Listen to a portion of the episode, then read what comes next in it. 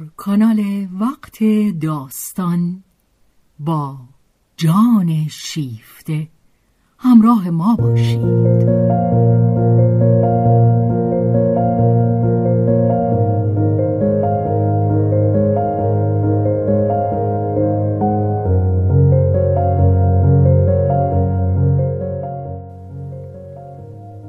اثری از رومان رولان.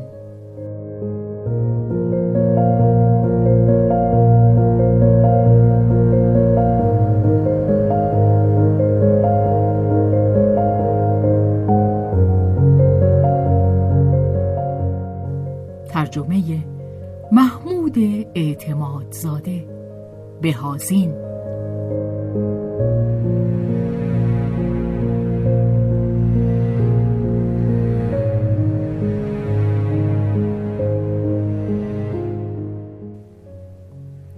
روایت شهرزاد فتوحی.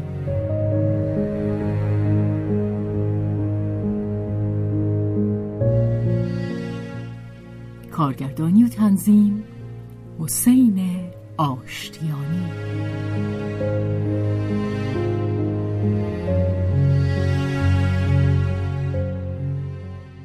جلد سوم، بخش دوم، آنت در جنگل.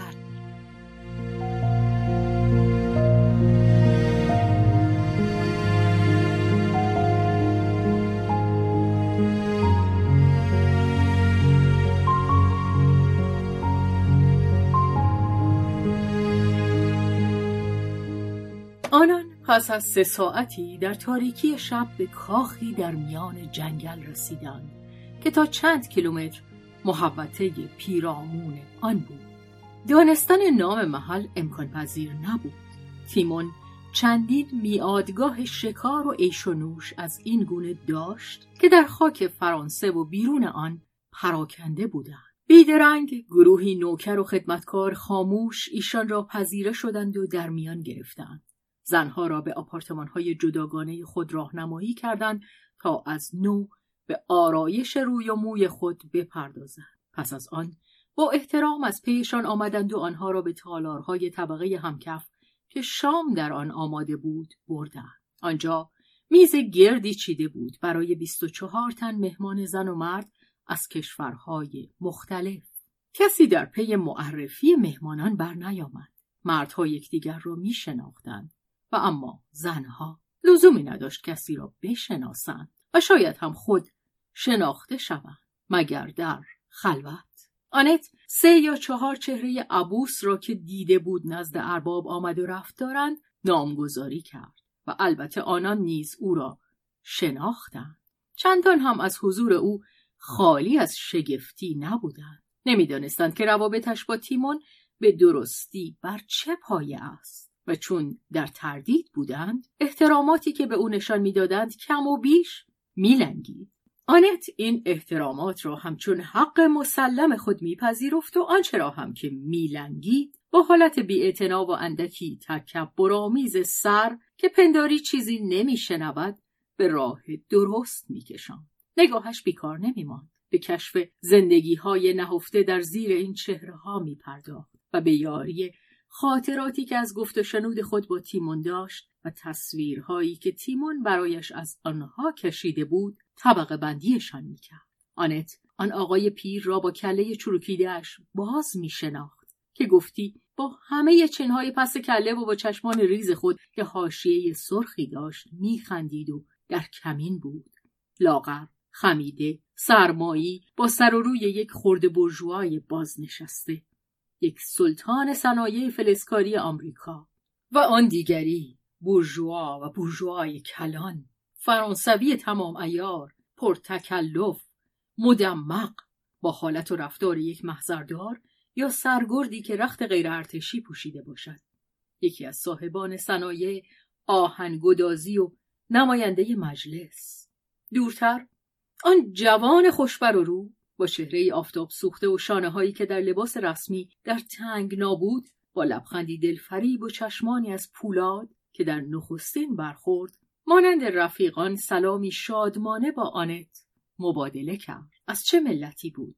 به همه زبانها با لهجه ایرلندی سخن می گفت و ظاهری بس رک و راست داشت. مردانه، نوازشگر. یک گفته تیمون این مأمور نامبردار اینتلیجنس سرویس را به آنت شناساند که در لباسهای مبدل قلمروهای پادشاهی خاور را می برید و باز می دود.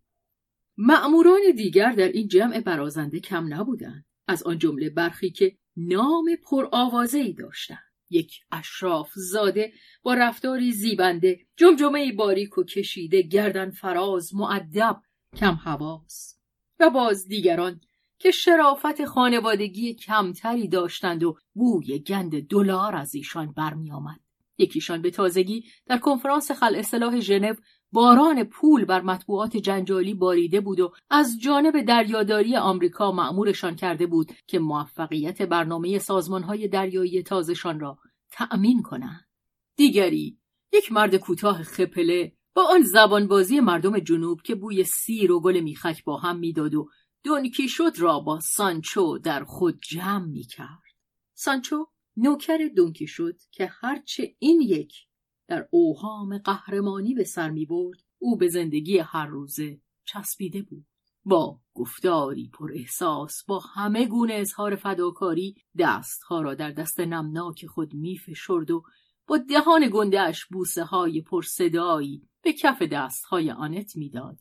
در برابرش کمر خم می کرد و با تمطراق گویی به حال جذبه و تقریباً اشک در چشم‌ها نشسته نزدش تیمون را می ستود.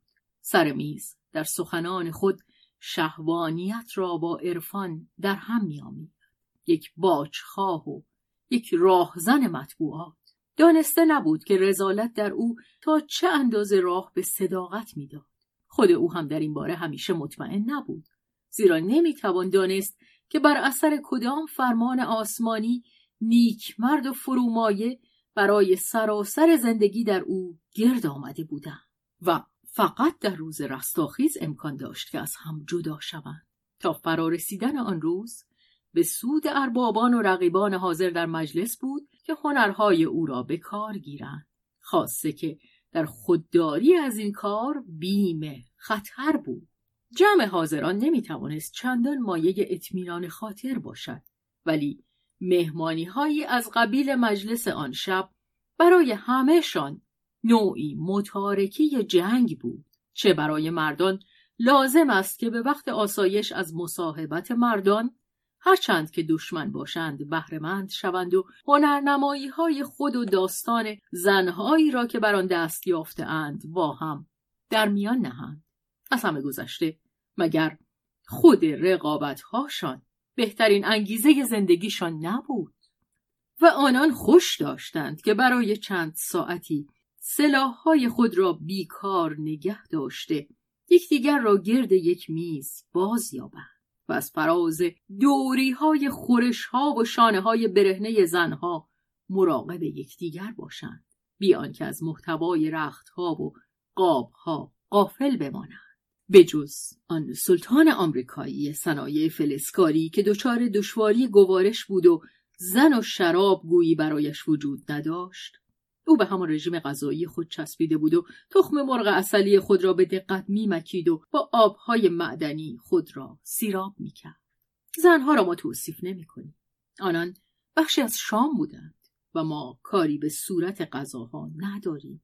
زیبا یا زشت، همه‌شان برگزیده بودند، نه همه جوان، ولی همه بدان گونه که اشتها را تحریک کنند.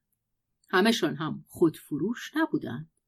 چندین تن از ایشان حرفه تئاتر یا قلم داشتند، اما همه آن کاره بودند. دختر تازه کار اهل آنکون، شهری در ایتالیا بر ساحل دریای آدریاتیک، نوبری سر میز بود. آنت در چنین محیطی مایه شگفتی میشد و خود تیمون هم گویی از آن احساس ناراحتی می کرد و اینک از آوردنش پشیمان بود. ولی آنت خود کار را یک سره کرد. دلپذیر و مغرور میزبانی را بر عهده گرفت، گویی که خانه خود او بود و تیمون گذاشت که به دلخواه خود رفتار کند. آنت روبروی او نشسته بود و در دو سویش یکی آن آقای پیر چروکیده بود که سخت نگران تندرستی خود بود و با او از نوه‌های خود و از بنگاه‌های نیکوکاری و از شیرخوارگاه‌ها سخن می‌گفت. درست گویی سن ونسانت دو پول کشیش فرانسوی و از آبای کلیسای کاتولیک که به نیکوکاری و شفقت نام‌آور است. و آن دیگری آن جوان خوشگل که هیچ ابا نداشت که در گوش همسایه خود آن پیرمرد مهربان را نهنگ پیر بنامد و با نشاط فراوان از ماجراهای خود با جامعه مبدل نزد عربها و در هندوستان داستان میگفت. نشان میداد که در کار لباس و بزک و انواع روغنها استاد کارشناس است. ولی پهلونشینان آنت او را از مراقبت باقی میز باز نمی داشتن. بی آنکه به نظر رسد همکار پذیرایی را رهبری می کرد و هم گفتگوها را. خدمتکاران به چند دقیقه بیش نیاز نیافته بودند تا دستورهای خود را در نگاه او بجویند و مهمتر آنکه مهمانان بی آنکه به نظر رسد آنت نظمی را بر ایشان تحمیل می کند بدان تن داده بودند. البته گفتگوشان تا پاکیزگی گفتار ادیبانه فاصله داشت. آنت به از آن یک زن گلوایی بود که به مقتضیات شایسته یک انجمن بی‌قید و بند پی نبرد و حتی اینکه خود در آن شرکت داشت آن مقتضیات را بر خود نیز روا نداند. او می توانست به آرامی بی آنکه پر تکیه کند او می توانست به آرامی بی آنکه پر تکیه کند داستان هزلامیزی را با صدای گرم و خوشنوای خود بازگوید و در میان این گروه مردان که گوش به او داشتند کسانی هم بودند که با ورزیدگیشان در کار بذله‌گویی از اندازه نگه داشتن او در کلام با همه هرزگی داستان لذت ببرند. تیمون در نهان از موفقیت منشی خود که پیش بینی نکرده بود به خود میبالید. اینک او را در روشنایی تازه‌ای می‌دید. خبروار به این خانم بزرگوار عرج می‌نهاد که بی آنکه از مرز افراط یا تفرید درگذرد چنین به چالاکی زبان‌آوری می‌کرد و کام و دهان را نیز به کار می‌داشت. زیرا آنت در برابر بشقاب خود روی ترش نمی‌کرد. آماده هر گونه زورآزمایی بود و در همه تعادل را نگه می داشت و زیبایی کار در آن بود که بی هیچ تلاشی دیگران را نیز وادار به حفظ آن می کرد. ولی با این همه آنان برای چنین منظوری گرد نیامده بودند. و تیمون سرانجام از کنار میز برخاست و آنت را به گوشه‌ای کشید و با احتراماتی که هرگز به او نشان نداده بود و پاره‌ای تمجیدهای زمخت که بدایند آنت هم نبود و آن کدام زن است که از آن روی بگرداند. از او دعوت کرد تا خود را از باقی شب نشینی که شاید پر سر و صدا باشد معاف دارد و در آپارتمانی که برایش آماده شده است رفته استراحت کند. آنت دریافت که از او می‌خواهد تا میدان را برایشان آزاد بگذارد. و تیمون در زمینه ضرورت آسایش پس از یک روز کار خسته کننده کمی بیش از اندازه بر مقتضیات سن و سال او تکیه میکرد. ولی زیر پرده سنگین این ناتراشیدگی توجهی محبت آمیز و حتی تحمایه‌ای از احترام بود که تا آن زمان آنت را بدان عادت نداده بود. آنت در نگاهش میخواند که در پی آن است که تا او را از احتمال حوادثی که حضورش در آن نابجا خواهد بود بر کنار دارد. از این رو در دل از او منت داشت، به ویژه که در آغاز نیتش آن بود که با آوردن آنت بدانجا چنین اهانتی را بر او تحمیل کند. اما پای آن دخترک در میان بود. چه آنت نزد خود تعهد کرده بود که مراقبش باشد ولی پرساده نباشی. آنت پی می برد که چنین نقشی مسخره است. کس به چنین جایی برای آن نمی آمد که دختر خانمها را نگهبان باشد. و در لحظه‌ای که تیمون سلاح‌های او را به وی باز پس می‌داد و به نظر می‌رسید که می‌گوید ببخش، جایی تو اینجا نیست، حق با تو بود. آنت نمیتوانست پاسخ دهد. من میمانم تا نگهبان عفت و تقوا باشم. عفت چه کسانی؟ این میشها؟ دیگر او کاری جزی نخواهد داشت که خواستار درجه افسری در ارتش راستگاری شود. ارتش راستگاری سازمان نیکوکاری در انگلستان و فرانسه و برخی دیگر از کشورهای باختر که به دست ویلیام بوس تأسیس شد. آنت خندید و شادمانه گفت ممنونم ارباب که از کشیک مرخصم میکنی. اسم شب رو به شما میگویم و آن چه باشد؟ هوشیار باش. هوشیار. بله. این کلمه ایست که درست به تو برازنده است. برو به خواب موجوده. مهتابی. به مهربانی از هم جدا شدند. آنت پیش از ترک تالار برای آسایش وجدان خود با نگاه به جستجوی حمایت شده خود پرداخت. او را در میان گروهی دید خندان، سیگار به لب، کم و بیش هم سرخوش. دو انگشت شراب گیجش میکرد. هیچ توجهی هم به بیرون رفتن آنت نکرد. در آستانه در تالار آنت به آقای پیر آمریکایی برخورد که درباره باقی شبنشینی بیش از او کنجکاوی نداشت و مانند او میرفت تا پرهیزگارانه به استراحت بپردازد. پیرمرد از سر همداستانی سلام خفیفی به او کرد و در تایید او پلک ها را به هم زد. آنت به اتاق خود در طبقه اول رفت. در انتهای جناح آرامی از ساختمان که پنجره هایش به روی پارک بزرگی باز میشد، خسته و کوفته بود از دراز کردن وجود مهتابی خود و او از این تعبیر به خنده میافتاد. در ملافه های خنک لذت برد. از شبی که گذرانده بود ناراضی نبود. در چنان سن و سالی چندان هم بد گلیم خود را از یک بازی که بی خطر نبود بیرون نکشیده بود. در چنان سن و سال و همین سن و سال کمکش کرده بود تا گلیم خود را از آب بیرون بکشد. ولی برای دیگران بازی به چه صورتی پایان خواهد یافت؟ چنان که معمول است، به صورت دل بخواه. با چه احمقم من که به این چیزها فکر میکنم. آنت از کتابخانه‌ای با قفسه شیشه‌ای که در کنار تخت بود بیان که انتخاب کند برای سرگرمی خود کتابی که بسیار با ظرافت جلد شده بود برداشت. کمی خواند، لبخند زد، اندیشید و در حالی که هنوز انگشتانش میان صفحه‌های کتاب بود به خواب رفت. ساعتی گذشت، شاید هم دو ساعت، بی آنکه حرکتی بکند. وقتی که از خواب پرید هنوز نیمه های شب بود. یک شب تابستانی روشن بی ماه، گویی پیشتر از آن صدای دوری بود و نوعی پشیمانی. بستر نرم او را در خود فرو می برد و به او می گفت تکان نخور، باش. ولی نگرانی مبهمی در او سر بر می داشت. روی آرنج تکیه داد. آشوب فقط از درون نمی آمد.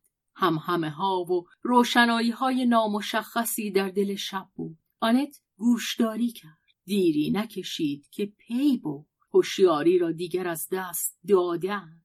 شانه را بالا انداخت و باز در بستر فرو رفت. با همه این احوال پر شلوغ می کردند.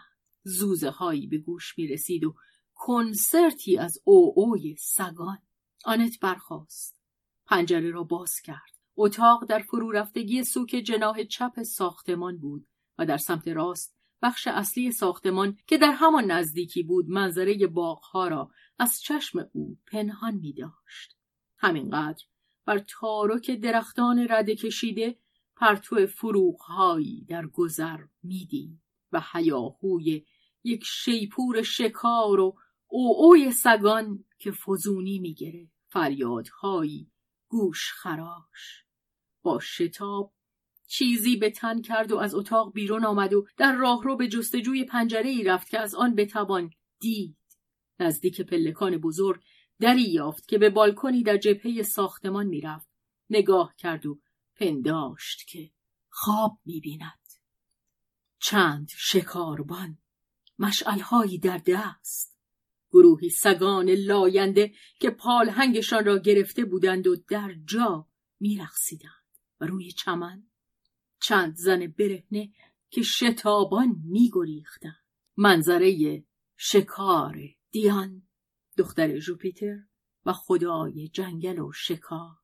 ولی اینجا دیان بود که شکارش می‌کردند. و در میان خنده ها و نوای شیپورها از درون بیشه‌ای چهار شکارچی سرخ پوش به در آمدند که برسان ماده آهویی که چهار دست و پایش را به چوبی بسته باشند، دختر برهنه ای را که نمیتوان گفت به شیوه خدایان فریاد میکشید، با سر آویزان روی شانه های خود گرفته می آوردند. دختری تنومند، از آن گونه که در آثار ژوردانس نقاش فلاماندی می توان دید و چنان در خشم که آب از دهانش می ریخت و خفه می شد. حلقه تماشاگران شادکام از خنده روده بر می شدند و با سخنانی پاسخش می دادند که آن نیز آسمانی نبود. نخستین احساس آنت به دیدن این شکار شبانه از فراز بالکن این بود: احمق‌ها، ببین چه اختراع کردن، یک مشت اوباش. و هرگز این نام بدین خوبی بر کسی راست نیامده بود. به گمان خودشان ادای بورژیاها را در می آورند، این مغزهای ناتراشیده که از تخیلات داستانهای پاورقی مایه گرفته است. شعر برایشان شعر برایشان دومای پدر است و اکتافوی راستی که مسخره. وا پس این رومانتیک های برج نل. دوما و اکتاویو فویه، داستان نویس های فرانسوی. برج نل یکی از برج های قدیمی شهر پاریس که ویران شده و گفته می شود که در زمان مارگاریت دو بورگونی فجایعی در آن صورت میگیرد، ولی تحقیرش فرصت آن نیافت که بر حماقتشان دل بسوزاند و اینک در حاشیه چمن قربانی دیگری را می آوردند که داستان برج نل را جدی می گرفت. و این آن پری جوان دریای آدریاتیک بود که از ترس قالب تهی می کرد و در حالی که چهرهش را میان دستها پنهان می کرد، برهنگی ظریف و ترد خود را در برابر چشمها می گذاشت. آنت نیک می دانست که این بازی بیرحمانه از حد بازی در نخواهد گذشت و گله سگان زوزکش رها نخواهد گشت و این شکار دیان جز به بهای ترس خوردگی برای این پریپیکران تمام نخواهد شد. شرم و آزرم به حساب نمی آمد. پول آن پرداخته شده بود، ولی همین اندازه هم در میان جست و خیز سگها و فریادهای خشن مردان مست برای آن دخترک بیچاره بیش از حد توان بود. چه از وحشت خم شده نزدیک بود به زانو بیفتد و یک بار آنت از خشم یکه خورد. چه دید که تیمون با پشت دست پهن خود به سرین فربه دختر میزند و در گوش او فریاد میکشد: در رو، وگرنه کفلهات خوراک سگهای من خواهد شد. آنت یک ثانیه فرصت اندیشه به خود نداد، بیان که توجه کند که پاهاش برهنه است دوان دوان از پله ها به زیر آمد. به گردشگاهی که مهمانان در آن گرد آمده بودند رسید و این درست در لحظه‌ای بود که در میان کف زدنها و هلهله تماشاگران از خود بدر شده، دختر وحشت زده با جستهای سراسیمه روی چمن میپرید و تیمون قلاده سگ بزرگ خود را به دست گرفته منتظر لحظه‌ای بود که او را ول کند. آنت آن سگ را دیده بود، میدانست که هیچ خطرناک نیست. گویی بچه ی گنده دیوانه‌ای بود که همه چیز را تنه میزد و واژگون میکرد، اما گیرنده نبود و آن ماده آهوی فراری این را نمیدانست. آنت به تندی از میان تماشاگران شگفت زده راهی به روی خود باز کرد، خود را به تیمون رساند و روبروی او ایستاد. برگردان لباس رسمیش را در چنگ گرفت. کافی است تیمون، تو مستی. تیمون چشمان ترسناکش را در حدقه گرداند، سگ را ول کرد که به دنبال دختر دوید و مشت خود را بر دهان آنت فرود آورد. آنت از این ضربت دو سه قدمی عقب رفت، ولی در برابرش ایستادگی کرد و در سکوتی که ناگهان در گرفته بود گفت: مستیت هم رذیلانه است. دهانش خونین شده بود. تیمون مشت وحشتناک خود را از نو بلند می‌کرد، ولی این دهان را دید. مشتش به زیر آمد. از پشت سر در چارخیز آن جوان خوشگل اینتلیجنت سرویس به سوی او شتافته بود. مچ دست او را میان گیره دستهای خود گرفت. تیمون گنگ و خشک زده بر جای مانده بود. دخترک روی چمن زوزه میکشید و کمک می‌خواست. سگ گنده خود را به او رسانده بود و هر دو دست خود را بر شانه‌های دختر نهاده او را به زمین انداخته و غلتانده و برده بود و اینک با شادی فراوان جست و خیز می‌کرد و زبان از دهان آویخته او او سر می‌داد. آنت نگاه مبارزه جویانه دیگری به تیمون افکنده پشت به او کرد و به سوی دختر به خاک افکنده دوید. نجات او درد سری نداشت.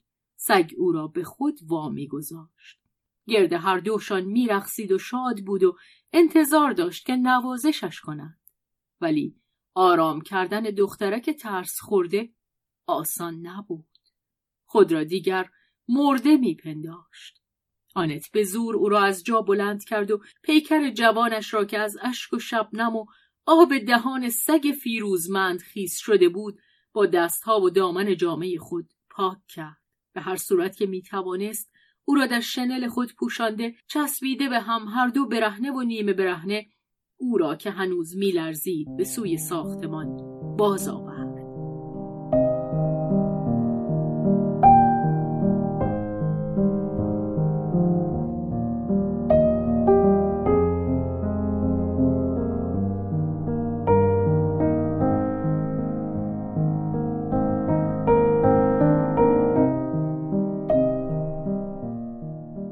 گردشگاه تقریبا خالی شده بود. تیمون دستورهایی داده رو نهفته بود. تنها چند خدمتکار و مشعلدار مانده بودند که با شتاب به آن دو کوچه دادند. در سرسرا نیز تنی چند کنجکاو بودند که بازگشت عجیب این ژانون زن ژوپیتر و الهه زناشویی خونین دهان و گردن فراز را که گفتی نمیدیدشان زیر چشمی تماشا می‌کردند. آنت جوجه ای را که زیر بال او کس کرده بود نگه می داشت. یک نوکر پیر بسیار مؤدب که گویی هیچ چیز نمی توانست به تعجبش وادارد، آنان را با احترام در آسانسور همراهی کرد و تا اتاق آنت رساند. آنت که دخترک به تضرع از او می خواست تنهاش نگذارد، حمایت شده خود را در بستر خیش خواباند و آنگاه بود که به دیدن دایره سرخی که از بوسش در پیشانی دختر جوان پدید آمد پی برد که دهانش زخمی شده است. آن را شست و وارسی کرد. یکی از دندانهای خوبش، یک دندان نیش شکسته بود. جراحت جنگ. باز بخت با او یار بود که باقی آرواره تاب آورده بود، ولی دشمن گریخته بود. میدان جنگ در تصرف او مانده بود. آنت در کنار دختر که پس از گریه بسیار به خوابی آشفته فرو رفته بود دراز کشید، اما یک دم خواب به چشمانش نیامد. صورتش درد می‌کرد و تیر می‌کشید و در چشمانش گویی سوزن‌های آتش بود. آنت مجال آن یافت که نقشه فردا را بکشد. فردا همکنون آغاز شده بود. سپیده در کار دمیدن بود. آنت پیش از ساعت شش برخاست، دست و رو شست، زنگ زد، دستورهایی داد، خود را آماده ساخت. پس از آن همسفر خود را بیدار کرد، اما او باز روی پشتی می افتاد. خب خوابت رو در اتومبیل خواهی کرد. تقریبا ناگزیر شد که خود او را لباس بپوشاند. آنت او را گرفت و به دنبال خود کشید. پایین در برابر در ساختمان اتومبیل پرقدرت تیمون را آماده یافتند. آنت همچون صاحب خانه سخن می گفت و دستور می داد. خواه از آن رو که لحن گفتارش وادار به اطاعت می کرد و خواه به احتمال بیشتر که تیمون دستورهایی داده بود. خدمتکاران چنان از او فرمان می بردند که گویی به راستی صاحب خانه بود. دخترک سنگین از اندوه و از شرابخواری شبانه تقریباً بیدرنگ به خواب رفت. آنت سرش را روی پشتی ها تکیه داد و با چشمان خسته غرق اندیشه های رویایی به جاده سفید نگریست که همچون نوار سینما از میان پرچین ها، کشزارها، شهرها، دودها می لغزید و پیکارهای خود را با زندگی در نظر می آورد. آنت دختر را که سرانجام بیدار شده بود به نشانی پاریس او پیاده کرد و به خانه خود رفت تا به استراحتی که بدان استحقاق داشت بپردازد. خواب سنگینش بریدگی هایی در برداشت که در آن در زغزغ کوفتگیش آگاهی به یک اندیشه مشخص به روشنی سر برمی‌آورد. تیمون تمام شد و رفت و با این همه در آستانه فرارسیدن شب، هنگامی که دیگر به آسودگی به خواب رفته بود، از شنیدن صدای زنگ که از کرخی خواب بیرونش می‌کشید، هیچ تعجب نکرد. در میان نام کسانی که امکان داشت به دیدنش آمده باشند، در تردید نماند. از جا برخاست تا در باز کند و دیدن قامت ستبر تیمون در چارچوب در به چشمش کاملاً طبیعی نمود. هیچ سلامی به هم نگفتند. آنت اشاره کرد: بفرمایید، و خود از پیش رفت. تیمون به دنبالش به راه افتاد و برای آنکه از راهروی تنگ بگذرد، خود را یک ور گرفت. آنت تخت خواب را که باز مانده بود به یک حرکت دست مرتب کرد، ولی هیچ نگاهی به آینه نیفکند. همینقدر جامه اندرون را بر تن راست کرد، کرسی کوتاهی به تیمون نشان داد و خود روی نیمکت کنار پنجره نشست و بی آنکه یک کلمه بر زبان آورد، منتظر ماند. در چهره تیمون هیچ چیز از نیت او خبر نمیداد. گرفته و اخمو بود. میدانست چه برای گفتن دارد. بر آن بود که عذرخواهی نکند، ولی وقتی که دهان ورم کرده را در آن چهره با آن چشمان عبوس دید، آنچه را که برای گفتنش آمده بود از یاد برد. دیگر چیزی جز این دهان ندید و برای آنکه چیزی گفته باشد، ناشیانه احوال پرسی کرد. آنت به سردی گفت: خوبم، و دیگر زحمت آنکه چیزی بر این بیفزاید به خود نداد. اما پس از چند لحظه که مراقب یکدیگر بودند، آنت به دیدن آنکه چشمان تیمون همچنان به زخم دهان او دوخته است، با اشاره بدان به او گفت: کار تمیزیه ها؟ راضی هستی؟ و دندان شکسته را نشان داد. تیمون از سر خشم مشت‌های خود را فشرد و خطاب به خود قرید: بی‌شرف. آنت همچنان وراندازش میکرد. تیمون گفت: فحشم بده، بیفایده است. خودتون به جای من این کار رو میکنی. چه کاری از دستم برمیاد؟ پول دندونت رو بدم؟ این که کافی نیست. کاش یکی از دندونای سگوار من میتونست جای اون رو بگیره. نه، حرف سگ رو به میون نیاریم. تیمون جا خورده تکانی به خود داد. چی میخوای؟ غرامت میخوای؟ بهتر اول از من پوزش بخوای. پوزش خواستن در عادت تیمون نبود.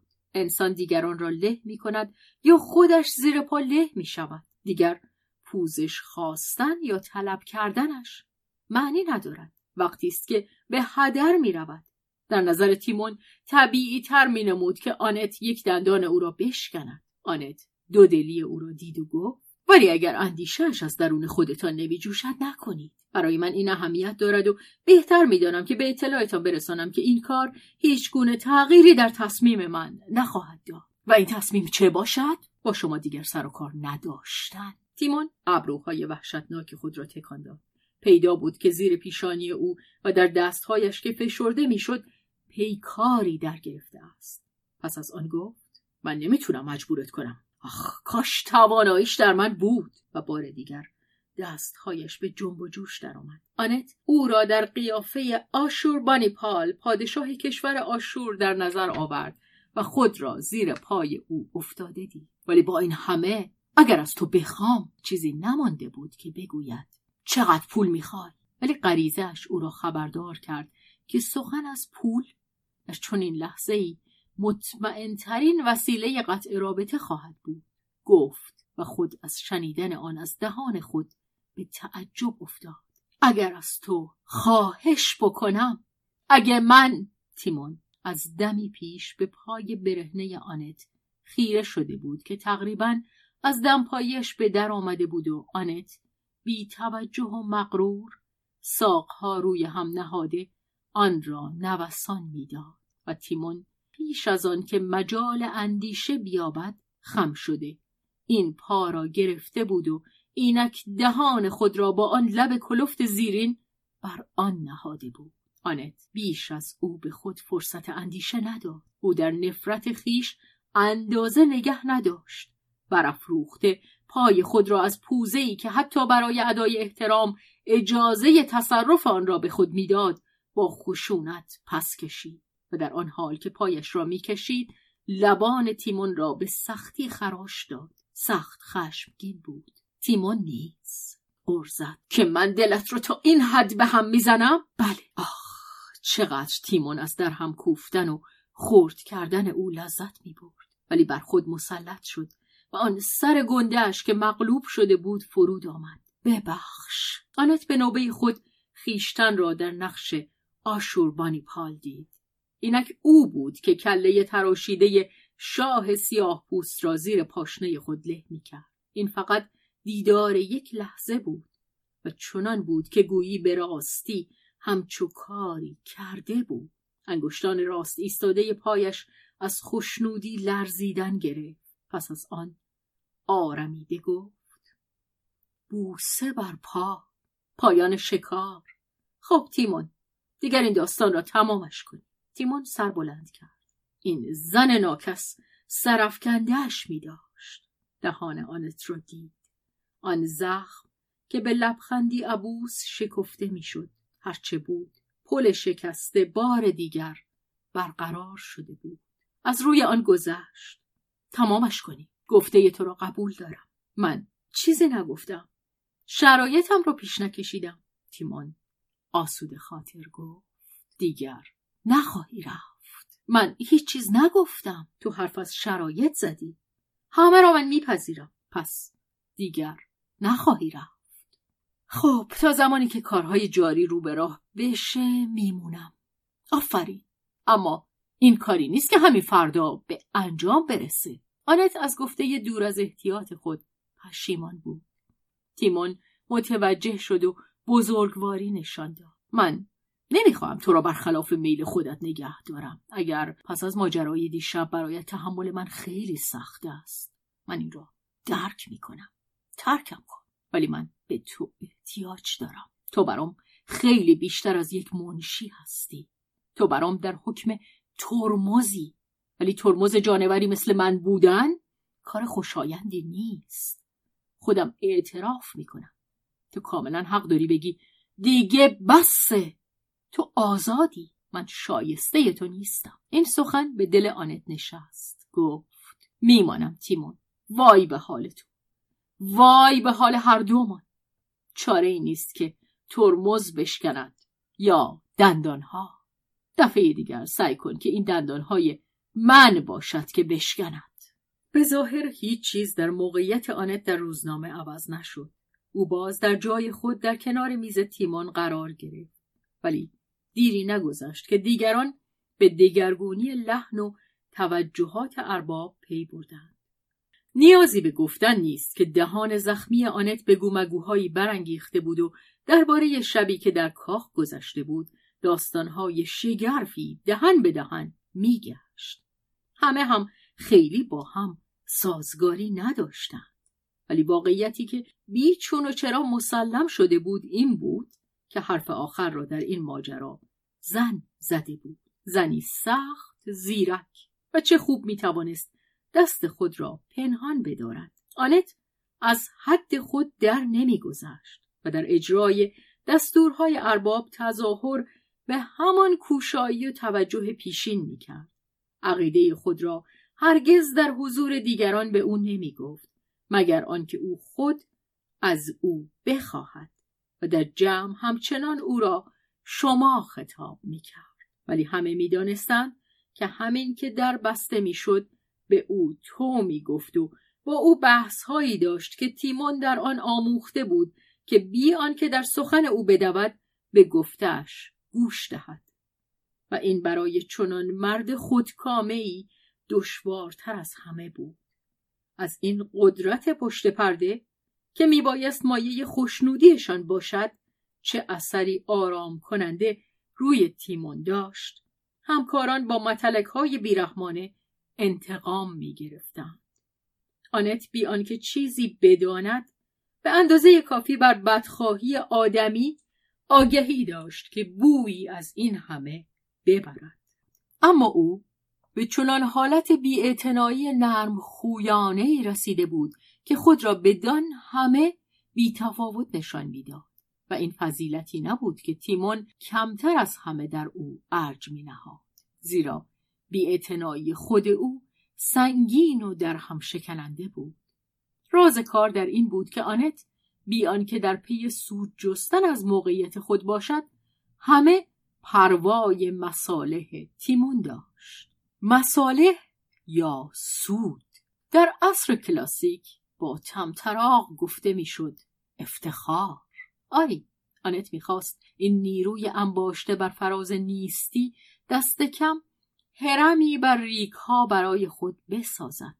دلش میخواست نفوذی را که موقتاً تا چه مدتی از آن برخوردار بود در این راه به کار زند و در نهان یک نقشه راهپیمایی برای خود ترتیب داده بود و بر آن بود که تیمون را بدان سو بکشاند. بازیستن در گودال آن همه دسیسه ها که سرداران غارتگر صنعت و بازرگانی میچیدند، آموزش سیاسی آنت طرح‌ریزی شده بود و غریزه‌اش بی آنکه هنوز به درستی دانسته باشد او را به سوی احزابی می‌برد که در پی تأمین دفاع و کینخواهی استثمار شدگان بودند. اتحاد جماهیر شوروی سوسیالیستی که چندان مورد افترا بود و دگرگونه جلوه داده میشد، هم در روایت‌های کودکانه جهانگردان نادان که پانزده روزه آن را در می‌نوردیدند و به توصیف آن می‌پرداختند،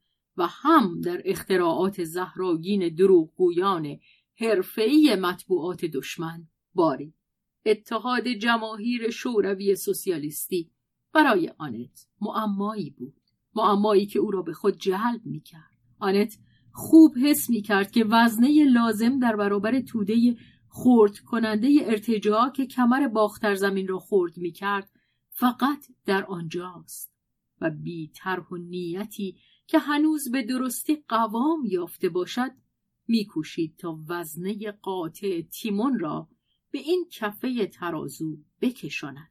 آیا تیمون این را می‌دید؟ احتمال دارد. شاید او در جستارهای کورمال این اندیشه بهتر از خود آنت میدید و میدانست که شیب آن او را به کجا میبرد، ولی چون برای هل دادن آنت بدان سو شتابی نداشت، وانمود میکرد که در این باره گول میخورد. به ریشخند به او میگفت تو ادای فیلبان را که با گردن فیل نشسته در میاری، میخوای تربیتش کنی. ولی تربیت برای چه کاری؟ خودت آیا میدونی؟ بیان که در کوچه ها رژه برم و یک مشت ابله برام کف بزنن؟ کاریس شده، چشم و دلم از این بابت سیره. برای آنکه پشت و پناه شهر باشم؟ کدوم شهر؟ کسی از قماش من هیچ شهری نداره. برای آنکه بنا کنم چه چیزی رو؟ یه تاق نصرت تا مثل اون کوتوله ناپل اون از زیر اون بگذرم؟ آدمی هرچه بنا کند در حکم گور است. من احتیاج به گور ندارم که خودم را در اون زندانی کنم. من احتیاج به فضا دارم که تا زمانی که زندم در اون جولان کنم. من در جنگل به راست و چپ میرم و هرچی رو که مانع من ویران میکنم. گردنت رو تو پایین بگیر، مواظب سرت باش. تو اگر هم که جز برای ویران کردن ساخته نشدی، دست کم ویران کردن رو یاد بگیر. کارت به تصادف نباشه. راه باز کن تا با آخر برو. تو اینجا وایسادی در جا میزنی. تصمیم بگی، پیش برو. پیش کجاست؟ خودت بهتر از من میدونی. خودتو به نفهمیدن نزن. بسیار خوب میبینی که نبرد بزرگی در گرفته. تو جانب کی رو میگیری؟ جانب خودم. چندان چیزی نیست. دست کم تیمون، خودت به تمامی باش. خواه تو نه بگی خواه آره، هیچ چیز رو نیمه کاره نگو. بازی چیزی جز بازی نیست. بسته به حکم بخت خال برنده عوض میشه. من روی خال خودم داو میگذارم. یعنی اگه مثل تو سر میز بازی بودم، روی اون داو میگذاشتم. بله، میبینمت در موناکو، قلمرو کوچکی در نزدیکی شهر نیس در جنوب فرانسه که قمارخانه های آن مشهور است. بله، میبینمت در موناکو سر میز بازی، پره‌های بینی به هم فشرده، تا اونجا حتی پیراهنت رو هم داو میذاشتی. من هرگز بازی نمی‌کنم، زیرا خودم رو میشناسم. این نه پیراهنم بلکه زندگیم خواهد بود که داو بگذارم. همینم هست دختر جون، خودت بو نبردی. در کنار من تو زندگی خودت رو داو میگذاری یا که داو خواهی گذاشت. مراقب تو هستم. من چندین بار زندگیم رو داو گذاشتم. همیشه مطمئنم که خواهم برد. مثل همه قماربازا. تو مگه قمارباز نیستی؟ خودت همین الان گفتی. تو فقط زندگی خودت رو داو میگذاری. میتونی. تعلق به خودت داره. تو چی؟ زندگیت به کی تعلق داره؟ من تک و تنها بازی نمی کنم. تو بازی نه فقط باید حریف رو به حساب بیاری و این خودش لذت بازیه، بلکه کسایی را که با تو شریکن دستا به هم وابسته است. و تو به این میگی که آزادانه در جنگل میری و میای؟ من به این میگم جنگل در همش بشکن. تو مثل یه زن حرف میزنی. من فقط میتونم به قدر یک دایره جا برای خودم صاف بکنم. جنگل سراسر دنیا رو پوشونده، ما رو در چنگ خودش گرفته و تازه چه اهمیتی برام داره؟ من برام اهمیت داره. اگه من در چنگش بودم اون رو به آتیش میکشیدم و خودت با اون میسوختی، همینقدر که اونم بسوزه. پس زنده باد انقلاب. بلیت قطار برای مسکو میخوای؟ جنگل سرخ اونجا خوب میسوزه و من نمیگم که اونا بر خطا هستن. میگن زمین پس از اون که سوزونده شد خوب محصول میده، ولی دیگه اون زمینی نخواهد بود که من روی اون باشم. من روی این زمین خودمون هستم، همینجا میمونم. نه بیرون کشیدن تیمون از بیشزار اجتماعی دنیای کهن آسان نبود. همون تلاشی که میکرد تا سهمی از آن برای خود جدا کند برایش کافی بود و سهمش گنده بود، ولی فقط در صورتی آن را به دست می آورد که سهم دیگر راهزنان بزرگ را به ایشان واگذارد. از دستی گرفتن و به دیگر دست دادن. این گروه را همان نبردشان با یکدیگر به هم می پیوست. شمشیرها در هم رفته. آنت دانست که می توان فرمانروای جهان بود و کمتر از کسی که هیچ ندارد آزاد بود. بدان شرط که آن کس که هیچ ندارد روحی داشته باشد، یا و این خود همان است باور داشته باشد که دارد، و این گونه کسان نادرند. بیشتر مردم روح ندارند، یا و این خود همان است از آن بویی نبرده‌اند. آنت در تصرف روح بود، بدان گونه که میگویند در تصرف شوهر، اما نه آن که در آن مسئله بقای زندگی ببیند یا تضمینی برای پس از مرگ. کسی که به راستی دارای روح است دیگر منش چرکین مالکی را ندارد که به ملک خود چسبیده همواره در ترس و لرز است که مبادا آن را از او بدزدند. من روحم را در تصرف ندارم، روحم مرا دارد. تیمون میتوانست به او پاسخ دهد پس تو هم آزاد نیستی. راست است. چه کسی آزاد است؟ ما همه مهره‌های صفحه شطرنجیم و چه کسی با ما بازی میکند؟ اما همه مهره‌ها دارای ارزش برابر نیستند. در صفحه شطرنجی که تیمون بر آن رخ بود، آنت فرزین بود. روی بازی اثر میگذاشت. این کم چیزی نبود که آن غول گاوسر در تماس با او خوی آدمی بگیرد و جا به جا خود را قادر به حرکات جوانمردانه نشان دهد.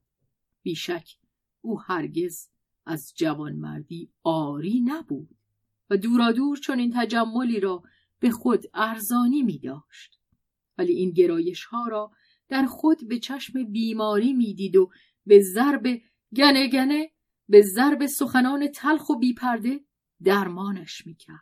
او از قماش دوگانه اوباش و پهلوان بود و نمیتوان دانست که از آن دو کدام رو بود و کدام آستر. چه او در یک دم میتوانست رخت خود را پشت و رو کند. به طور کلی تا پیش از سرپرستی آنت این رخت اوباشی بود که او با رغبتی بیشتر به تن میکرد و پیش چشم کسان ظاهر میشد. آنت توانست وادارش کند که آن رخت دیگر را نیز به کار زند. بی تلاش فراوان او را بر آن داشت تا از برخی مؤسسات که در جهت مصالح همگانی بود پشتیبانی وسیعی کند. مؤسساتی که کمتر جنبه نیکوکاری داشت.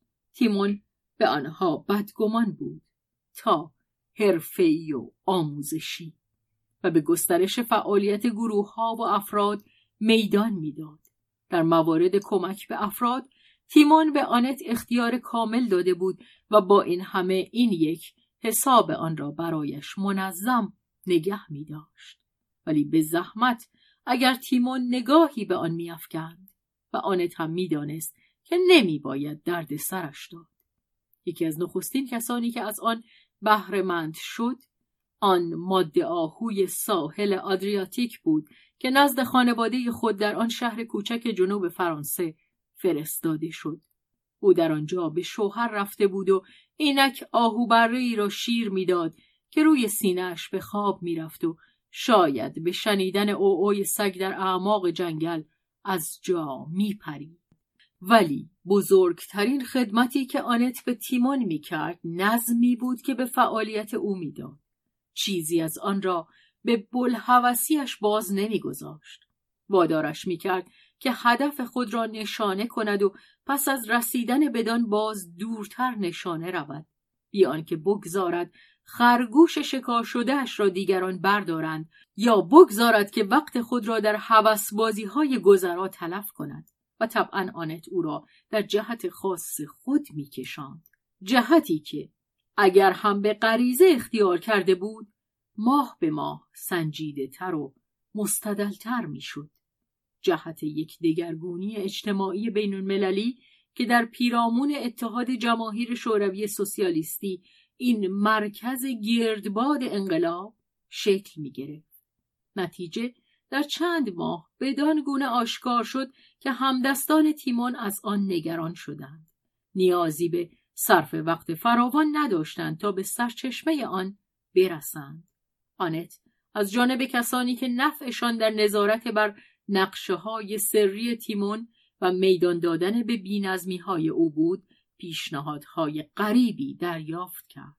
زیرا آنان بی کمترین پندار خامی می‌دانستند چه لذتی به متحد و شریکشان تیمون دست می‌داد اگر می‌توانست گردنشان را خرد کند و آنان از زیرکی او می‌ترسیدند. به سودشان بود که او نیمی از نیروی خود را در راه تلف کند و در پرده به آنت فهمانده شد که هرگاه تیمون را بدین کار وادارد از او منت خواهند داشت. ولی طنز یخبسته‌ای که این زن در پاسخ نشان داد هر گونه میل پافشاری را از ایشان سلب کرد. تیمون چون از آن خبر یافت بسیار خندید و برق کینه‌ای در چشمان فیل درخشید. آنت از کینه توزی بهره جست و با هم تلاش خود را دو برابر کردند و در این خیس که برداشته شد تیمون لقمه بسیار چربی را که آنان به گمان خیش از فرو بردنش مطمئن بودند از دستشان به در برد. تیمون به آنت میگفت تو دیگه خطرناک میشی. اونا برای غلبه بر پاکی تو تو رو خواهند دزدی. برای اون که نگهت دارم لازمه که تو رو به زنی بگیرم. مطمئن ترین وسیله برای که من رو از دست بدی همینه. همچی فکری نکن تیمون. آه من اصرار ندارم ولی باید انتظار داشته باشی که اونها برای از بین برداشتن تو از هیچ وسیله‌ای روگردان نباشن. اگه ما در شیکاگو بودیم و تا ده سال دیگه به پای اون خواهیم رسید این کار تا حالا شده بود. آنت به او نگفت که اگر هم تا کنون نشده است کم مانده بود که بشود. همان چندی پیش یک جعبه خرمای سان فرانسیسکو برایش فرستاده بودند. فرستنده ناشناس. خرماها چنان خوب بود که آنت به رغبت می‌خواست بخورد ولی بدگمانی به او دست داد. آنها را به آزمایشگاه یک باکتری شناس برد. یک زن لهستانی که مقاله‌هایی برای روزنامه تیمون می‌فرستاد. آزمایش نشان داد که خرماها به محلول داتورین یا ماده سمی تاتوره آغشته است. آنت جعبه را به دور انداخته چیزی از آن به تیمون نگفته بود. همچنین از ترکیه برایش یک جعبه خاویار آمده بود که دیگر آنت زحمت بررسی آن را به خود نداده بود. از آن پس ارسال این هدیه ها موقوف شده بود. حریف به نیرنگشان پی برده بود. آنت اینک مراقب بود که باز خطر از کدام گوشه رو خواهد نمود. تیمون نیز بیان که چیزی به او بگوید مراقب بود. هیچ کدام مفید نمی دیدند که دیگری را پریشان کنند، ولی حواسشان بیدار بود و خطری که متوجه هر دوشان بود وظیفه‌ای که هر کدام در نهان به عهده می گرفتند تا دیگری را حفظ کنند آنان را به هم نزدیک می کرد. یک شب که با اتومبیل با هم به گردش رفته بودند، پس از شام خوردن در یک مهمانسرای ناحیه ووش به هنگام بیرون آمدن، راننده تیمون، مردی مورد اطمینان که از سالها پیش در خدمت او بود، ناگهان دچار ناراحتی شدیدی شد. قوررسی درباره علت آن سودی نداشت. چاره‌ای جز آن نبود که او را به دست پزشک بسپارند. و چون تیمون به هر قیمتی میبایست به پاریس برگردد، درست به موقع راننده دیگری پیدا شد که جای آن یک را بگیرد. ولی تیمون با بدگمانی وراندازش کرد و از پذیرفتنش سر باز زد و به وارسی دقیق ماشین خود پرداخت. دید که یک پیچ بسیار مهم از جا در آمده است. تیمون یگان اتومبیل دهکده را به بهایی که هر گونه میل خودداری را در هم می شکست خرید و با آنت از راه دیگری جز آنچه پیش بینی شده بود بازگشت. در راه تجربه های این چند ماهه اخیر خود را با هم در میان نهادند. از آن پس تیمون در رفت و آمدهای سری خود در کار وارسی و مراقبت فقط به آنت اعتماد میکرد. رانندگی اتومبیل را هم به او یاد داده بود تا در صورت نیاز جای او را در پشت فرمان بگیرد. به دیدن تهدیدهایی که بر فراز سرش انباشته میشد، خشم عوامانه تیمون برافروخته شد. در پاسخ به حمله پرداخت. توطئه‌های دشمن خود را بر ضد خودشان به کار برد. نیرنگ‌های سیاسی و مالی سلطان نفت فروش را، و این نامی بود که به سر هانری باتاویا داده بود، نامی بس ملایم چه درباره او لقب‌های دیگری نیز در چنته داشت، با شادی و شعف وحشیانه‌ای افشا کرد.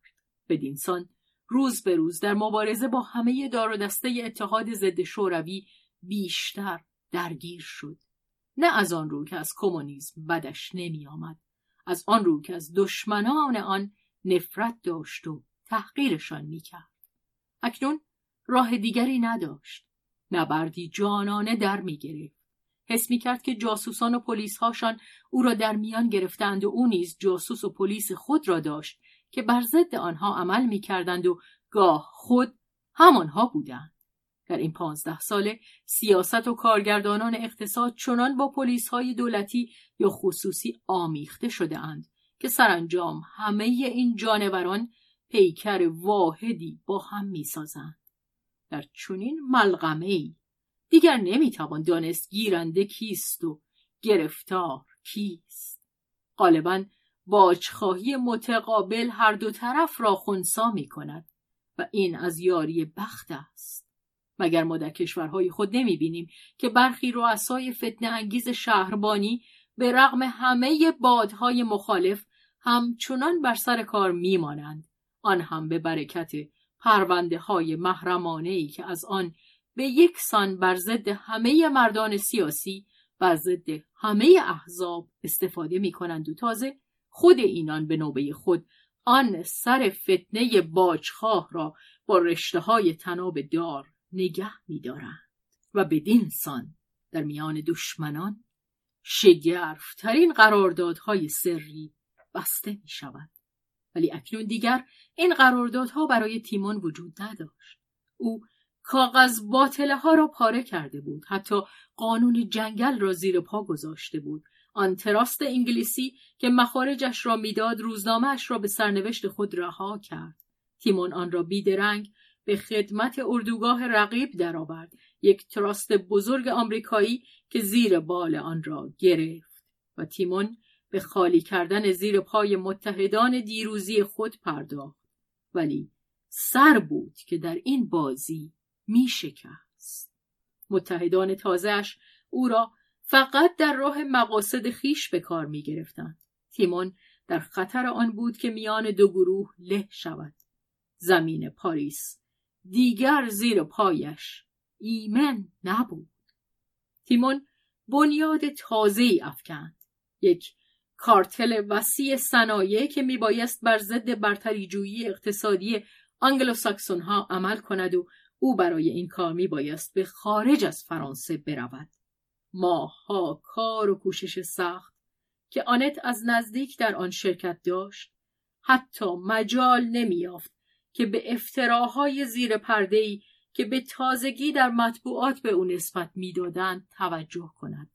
تیمون که بیش از خود او در آنچه به او مربوط می‌شد حساس بود، برمی‌آشفت و او برای خود وسائلی داشت که آن راه زنان را به ملاحظه وادارد.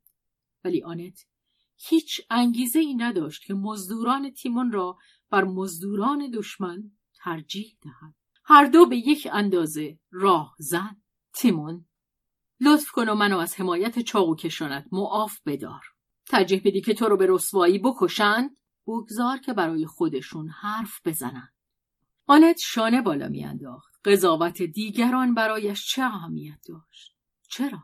آنت از یک جهت حساس بود. او نیز نقطه ضعفی داشت و آن چیزی بود که پسرش میتوانست درباره‌اش بیاندیشد و از طریق این پسر قضاوت دیگران که او به چیزیش نمیشمرد بر او فائق میآمد، زیرا امکان داشت که بویی از آن به مشام پسرش برسد. آنت میبایست بسیار مواظب باشد که هیچ دستاویز بدگمانی به او ندهد که گویا امتیازات مشکوکی از شغل خود نزد تیمون به دست می آورد. و چون تصور دغلکاری با مارک برایش تحمل ناپذیر بود، از پذیرفتن همه هدایای تیمون، حتی اگر مارک نمی بایست چیزی از آن بداند، خودداری می کرد. زیرا مارک دیگر هیچ به دیدن مادر نمی آمد. هرچند که آنت پذیرفتن آنها را درست و طبیعی می یافت. و آخر برای چه نپذیرد؟ مگر کاری که انجام میداد و آن همه خطر که با آن روبرو بود خیلی بیش از این را جبران نمیکرد. راست بگوییم، او به ویژه برای رختهای افسوس میخورد که یکی دو بار از گرفتنش سرباز زده بود. این سرباز زدن خوشایند چه کسی میتوانست باشد؟ اگر فقط پای خودش در میان بود، میگذاشت که مردم هر چه میخواهند بگویند. ولی یک بار، فقط یک بار که آنت پیراهن ساده و خوب و خوشبرشی را که به وسوسه‌اش میانداخت پذیرفته بود، از بخت بد به مارک برخورده بود و او با چه نگاهی سر و پایش را ورانداز کرده بود. آنت سراسر تنش سرخ شده بود. با شتاب به خانه باز آمده بود تا آن رخت شوم را از تن درآورد و آن را در گنجه نهاده دیگر از آنجا بیرون نیاورده بود. آنت گاه در گنجه را با محبت و اندوه نیمه باز می کرد تا نگاهی به آن بیفکند. ولی کار از کار گذشته بود. پسر غیرتمند فراموش نمی کرد. آنت رسما به تیمون اخطار کرده بود که دیگر هدیه های خود را تجدید نکند.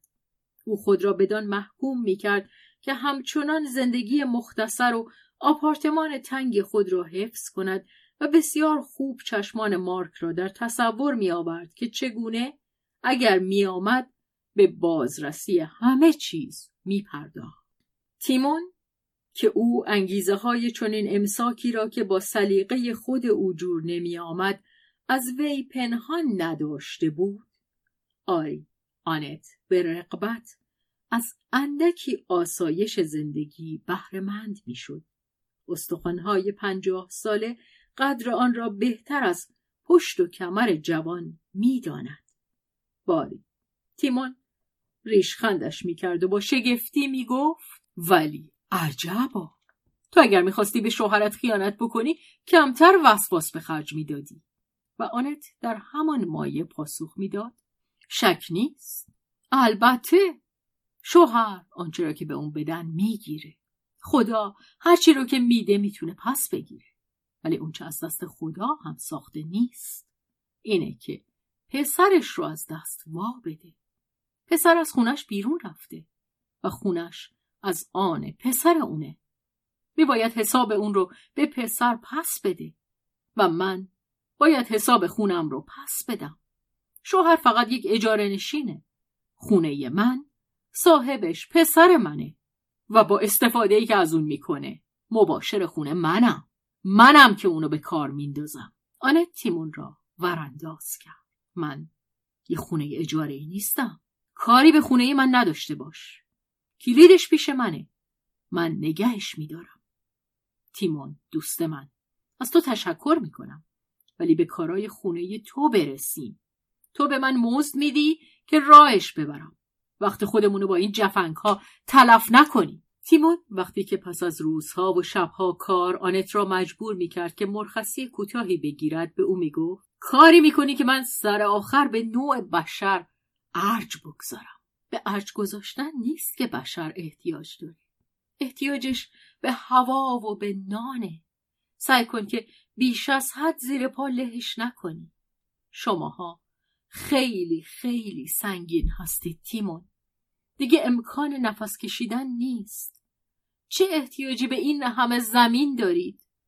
یه سوراخ در گورستان کافیه. تیمون تصمیم به استقرار ستاد خود در بروکسل گرفته بود و او میبایست از آنجا سفرهای متواتری به آلمان، لندن و جاهای دیگر بکند. آنت هرچند با دودلی رضایت داده بود که با او برود، تیمون از پایگاه غرور خود فرود آمده از او خواهش کرده بود که از پی او بیاید. آنت او را در ساعات ناگواری که شاید ساعت خوبی بود دیده بود. با آرزوی مالی خولیایی در هم شکستن همه چیز و فرود آوردن خانه بر سر خود تا این مردان با خود او زیر آوار خرد شوند. ساعات خستگی، دلزدگی، پاره بدبختی های خصوصی که از آن چیزی به کسی نمی گفت. زنی که خود را کشته بود، یک هنرپیشه زیبای پاریسی در عنفوان شکوفایی خیش که تیمون به او دل باخته، او را خواسته، خریداریش کرده، با خود به گردش دریایی روی کشتی خود برده بود و یک روز که یوغ تحکم ارباب بیش از اندازه بر او سنگینی کرد، خود را غرق کرده بود تا از او بگریزد و چنان مرد بیرحمی تا بن و بنیاد زندگی از آن به لرزه در آمده بود. او که بی کمترین پشیمانی از فراز آن همه ویرانی های خود کرده گذشته بود، نمیتوان دانست که چگونه این یک در دلش لانه کرده بود. شاید از آن رو که این لطمه در یک لحظه ناتوانی بر او وارد میشد، شاید از آن رو که این سودا در عمق جانش کارگر افتاده بود و او با بی‌توجهی آن را به چشم یک سرگرمی دیده، فقط هنگامی به ارزش بی همتای آن پی برده بود که دیگر به تاراجش داده بود. تیمون این راز را فقط با آنت در میان گذاشته بود و به دنبال آن رازگویی های دیگری آمده بود که دلسوزترین و بهترین و انسانی ترین چیزی را که این غول در خود نهفته داشت به شنوندهش نماینده بود. آنت با گوش دادن به اعترافات او تعهدی در برابرش به گردن گرفته بود. همچنین حقوقی هم به دست می آورد. تیمون ناگفته این حقوق را برایش می شناخت. به احتیاط نزدیکتر بود که در استفاده از آن پر دور نروند. آنت هم البته پرهیز می کرد، ولی از این نفوذ بهره می جست تا فعالیت تیمون را با احتیاط بدان سمت اجتماعی که خود درست می شمرد رهبری کند. فشار دستش هر قدر هم که خفیف بود، چیزی از آن بر تیمون پوشیده نمی ماند، ولی خوش داشت که او را به کار خود واگذارد. چه این برخلاف نهفته ترین غرایزش نبود. فقط چیزی که کم داشت این بود که به اندازه کافی به آن باور نداشت تا خود آن را بخواهد و اینکه آنت بدان باور داشت بدایند او نبود. برای تیمون در خشکی سوزان ارادهش که بی هدف پرتاب شده بود اندکی خنکی باز می آورد. خوب می توانست این رضایت خاطر را به او بدهد که چنان رفتار کند که گویی به آن باور دارد. و کم کم تیمون به این بازی دل می بست. در دژ سرمایه‌داری لشکری می شد که به دشمن می پیوندد. آن بربری که در صف هنگهای رومی در آمده است و اینک آماده می شود تا دروازه ها را به روی مهاجمان بگشاید. امروز او بی آنکه زحمت پرده پوشی به خود دهد سر به مخالفت با گروه امپریالیستی بر می داشت. همان که به جای مداخله مسلحانه که دیگر شکست خورده بود می کوشید تا اتحاد جماهیر شوروی سوسیالیستی را با محاصره اقتصادی خفه کند. تیمون با بستن قراردادهای داد و ستد با روسیه مجبورشان می کرد که این محاصره را در هم بشکنند و این البته به خاطر چشم و ابروی قشنگ روسیه نبود، از آن رو بود که سود کلانی از آن به دست می آورد و رقیبانش که به سطوح آمده بودند و نمی خواستند امتیاز این کار را به او رها کنند ناچار بودند که به نوبه خود خواستار سازش‌هایی با همان دنیای پرولتاری گردند که آرزوی خرد کردنش را داشتند و این پیمان شکنی‌ها رخنه در اتحادشان پدید می‌آورد و کینه‌ها بر ضد تیمون انباشته می‌شد. می‌خواستند از پاش درآورند و تیمون می‌دانست در چنین لحظه‌ای که او می‌رفت تا خود را در آتش بیاندازد و ماشین جنگی خود کارتل فولاد خود را سازمان دهد که میبایست تسلط ماشین پرقدرت آنگلوساکسون را در هم بشکند، باری در چنین لحظه ای آنت نمیتوانست ترک او گوید. آنت تنها محرمی بود که تیمون میتوانست به او اعتماد کند. آنت به دشواری تصمیم گرفت. دیگر نمیخواست از پسرش دور شود. با آنکه دوری معنویشان به ظاهر ادامه داشت، هر دو مجال آن یافته بودند که در این باره بیاندیشند و حتی تقصیرات خود را برآورد کنند. آنت آماده بود که مارک را از برداشتن قدم نخست معاف دارد. ولی پس از آن داستان رخت اهدای تیمون، پسر ابله زودرنج در خود فرو رفته قهر کرده بود. و به راستی آیا میبایست با چنین سوء تفاهم احمقانه یکدیگر را ترک کنند؟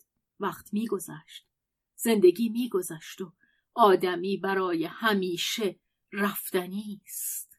یک روز آنت برایش چنین نوشت: پسر عزیزم، من از پاریس برای چند ماهی میروم. این بار جای دوری نخواهم بود، نه چندان دورتر از آنچه در این یک ساله بوده ایم. ولی من دیگر بی آنکه ببوسمت نمیتوانم بروم یا بمانم. نمیخواهی پوزت را در دسترس من بیاوری؟ اگر گمان میکنی چیزی هست که باید بر من ببخشی، به گمانم تو اشتباه میکنی، ولی من اصرار نمیورزم که حق با من است. آیا نمیتوانی آن را بر من ببخشی؟ ببخش یا نبخش، ولی بیا بوسم بده. مارک هنوز این نامه را دریافت نکرده بود که تصادف آن دو را روبروی هم قرار داد. یک روز که مارک از برابر کلیسای سنت اوستاش می‌گذشت، دید که سعادت‌های آسمانی اثر سزار فرانک را در آن اجرا می‌کنند. آهنگساز بلژیکی که به تابعیت فرانسه درآمد و در تجدید زندگی موسیقی فرانسه سهم بسزایی دارد. مارک سخت مشتاق شنیدن موسیقی بود. تشنگی روح خوش گشته. در مدخل ارزانترین جاها که در انتهای محراب بود، انبوه مردم از سر و کول هم بالا می رفتند. مارک خود را در آن میان جا کرد و با استفاده از شلوغی به درون رفت. از پشت سر شنید که صداش می زنند و او بیشتر در انبوه جمعیت فرو رفت. چند تن دیگر مانند او از صد گذشتند، چنان که دیگر او را از یاد بردند. مارک در دریاچه آن موسیقی اندوهگین، ناب، کودکانه و بسیار خردمند همچون چشمان پیران مانند صدها مردم قوطه خورد و در هوا روشنایی بی آفتابی به سان روزی که به پایان میرسد شناور بود، تو گویی پاهای مسیح که بر آبها میرود. مارک این موسیقی را درست نمی شناخت. چه آن دیگر از جوانان امروزی دور بود، ولی قلب مارک به اندازه کافی راستگو و دریافت هنریش به اندازه کافی مطمئن بود که بتواند زیبایی روحی متفاوت با از آن خود را با شدتی بیشتر درک کند و همچنین کمبود دردناک خود را در زمینه امیدواری ها و حتی رنج هایی که مایه دلداری آن عصر گذشته بود، عصری که مانند خدای خود تاجی از خارها بر سرش حاله تقدس می‌بست. او تا اندازه‌ای به رشکمندی می‌اندیشید، چه درد خوشی که شادی موعودش را در خود دارد.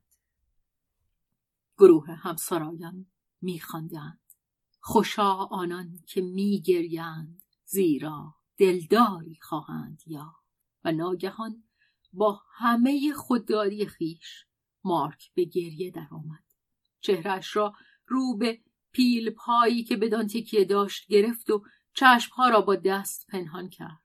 اگر هم کسی دیدش در پی آن بر نیامد که بر او بخندد، ولی پسر مغرور از این گریه به خشم می افتاد. با چهره‌ای که به هم بر می آمد فین کشید و با انگشتان خود اشک‌های شرم‌آور را پاک کرد و در این لحظه که سر بر می داشت با چشمانی از این باران روشن گشته در آن سوی پیل پا دید که همان شبنم و همان اشک در چند قدمی او بر چهره مادرش روان است. آنت آنجا بود، او را ندیده بود. مارک خود را پنهان کرد و در پناه آن پیل پا مراقب مادر شد. در او به کاوش پرداخت. هر هیجانی که در مادر سر بر می آورد او آن را در دام می گرفت. این موسیقی پژواک های کاملا دیگری در قلب آنت برمی انگیخت تا در مارک. این خود او بود. زندگی روزگار گذشته او بود که از نو زنده می شد. هر اثری که دوام یابد از همان جوهر زمان خود ساخته شده است. هنرمند در ساختن آن تنها نبوده است. هر آنچه همراهانش، همه گروه مردم رنج کشیده، دوست داشته و در خواب دیده اند، همه را او در آن ثبت کرده است. آنت نیز خون خود را در این موسیقی نهاده بود. خود را در آن باز می‌دید. گویی عکسی که با چهره پیر گشته، چهره سرخورده از سالهایی که پس از آن آمده اند قیاس می کنه. او در این موسیقی فریادهای درد آدمی را می دید که از عدالت نومید شده است و صدای آن قاضی آسمانی را که دلداری می داد. یاد می آورد که آن را نه سال پیش از جنگ در شهر آلمانی شده استراسبورگ شنیده است و آلمانی‌های آن زمان در همه غرور شکفته پیروزمندیشان معنای این منظومه عدالت ستمدیده را در نمی‌یافتند. آنت که در انبوه آن جمعیت با چنان پیکرهای درشت و بور و لبریز از شادی پیروزی گم شده بود می‌اندیشید: ما شکست خوردگان شما این سخنان مقدس را میشنویم و میفهمیم و از اینجاست که ما شکست خوردگان شما شکستتان داده ایم. سهم بهتر را ما داریم. و اکنون جاها عوض شده بود. ملتی که از بیداد رنج میبرد، ملت آنت چنان شده بود که بیداد روا میداشت و آن سرود نومیدی و دلداری، سعادت‌های آسمانی دیگر برای او نوشته نشده بود. مسیح شکست خوردگان به کرانه دیگر رود رفته بود. افسوس مردم فقط تا جایی درک عدالت دارند که با منافعشان سازگار باشد. آنت در میان نسلی بزرگ شده بود که با شعار جوان مردانه افتخار بر شکست خوردگان پرورش یافته بود و اینک با دل شکستگی می دید که ملتش پس از پیروزمندی گفته برنوس گلوایی را بی آنکه بر زبان آورد در ژرفای خودخواهی بیرحمانه خیش پذیرفته بود. برنوس سردار گلوایی که در سیصد و نود پیش از میلاد بر رومیان پیروز شد و شهر روم را ویران کرد و پس از هفت ماه محاصره ارگ شهر در برابر هزار پوند طلا حدود چهارصد و پنجاه کیلوگرم حاضر شد که از محاصره دست بکشد.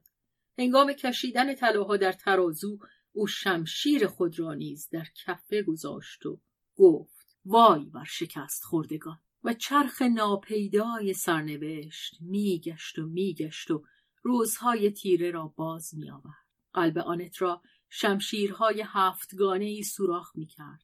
شمشیر یادها، انکار، شرمساری، پشیمانی، طنز بیرحمانه، هول مکافاتی که می دید در پیش است و ترک و تسلیم در زندگی. و پسرش که خود را در پس پیل پا نهفته بود، هر یک از اندیشه های او را در حین پرواز می گرفت و می نوشید.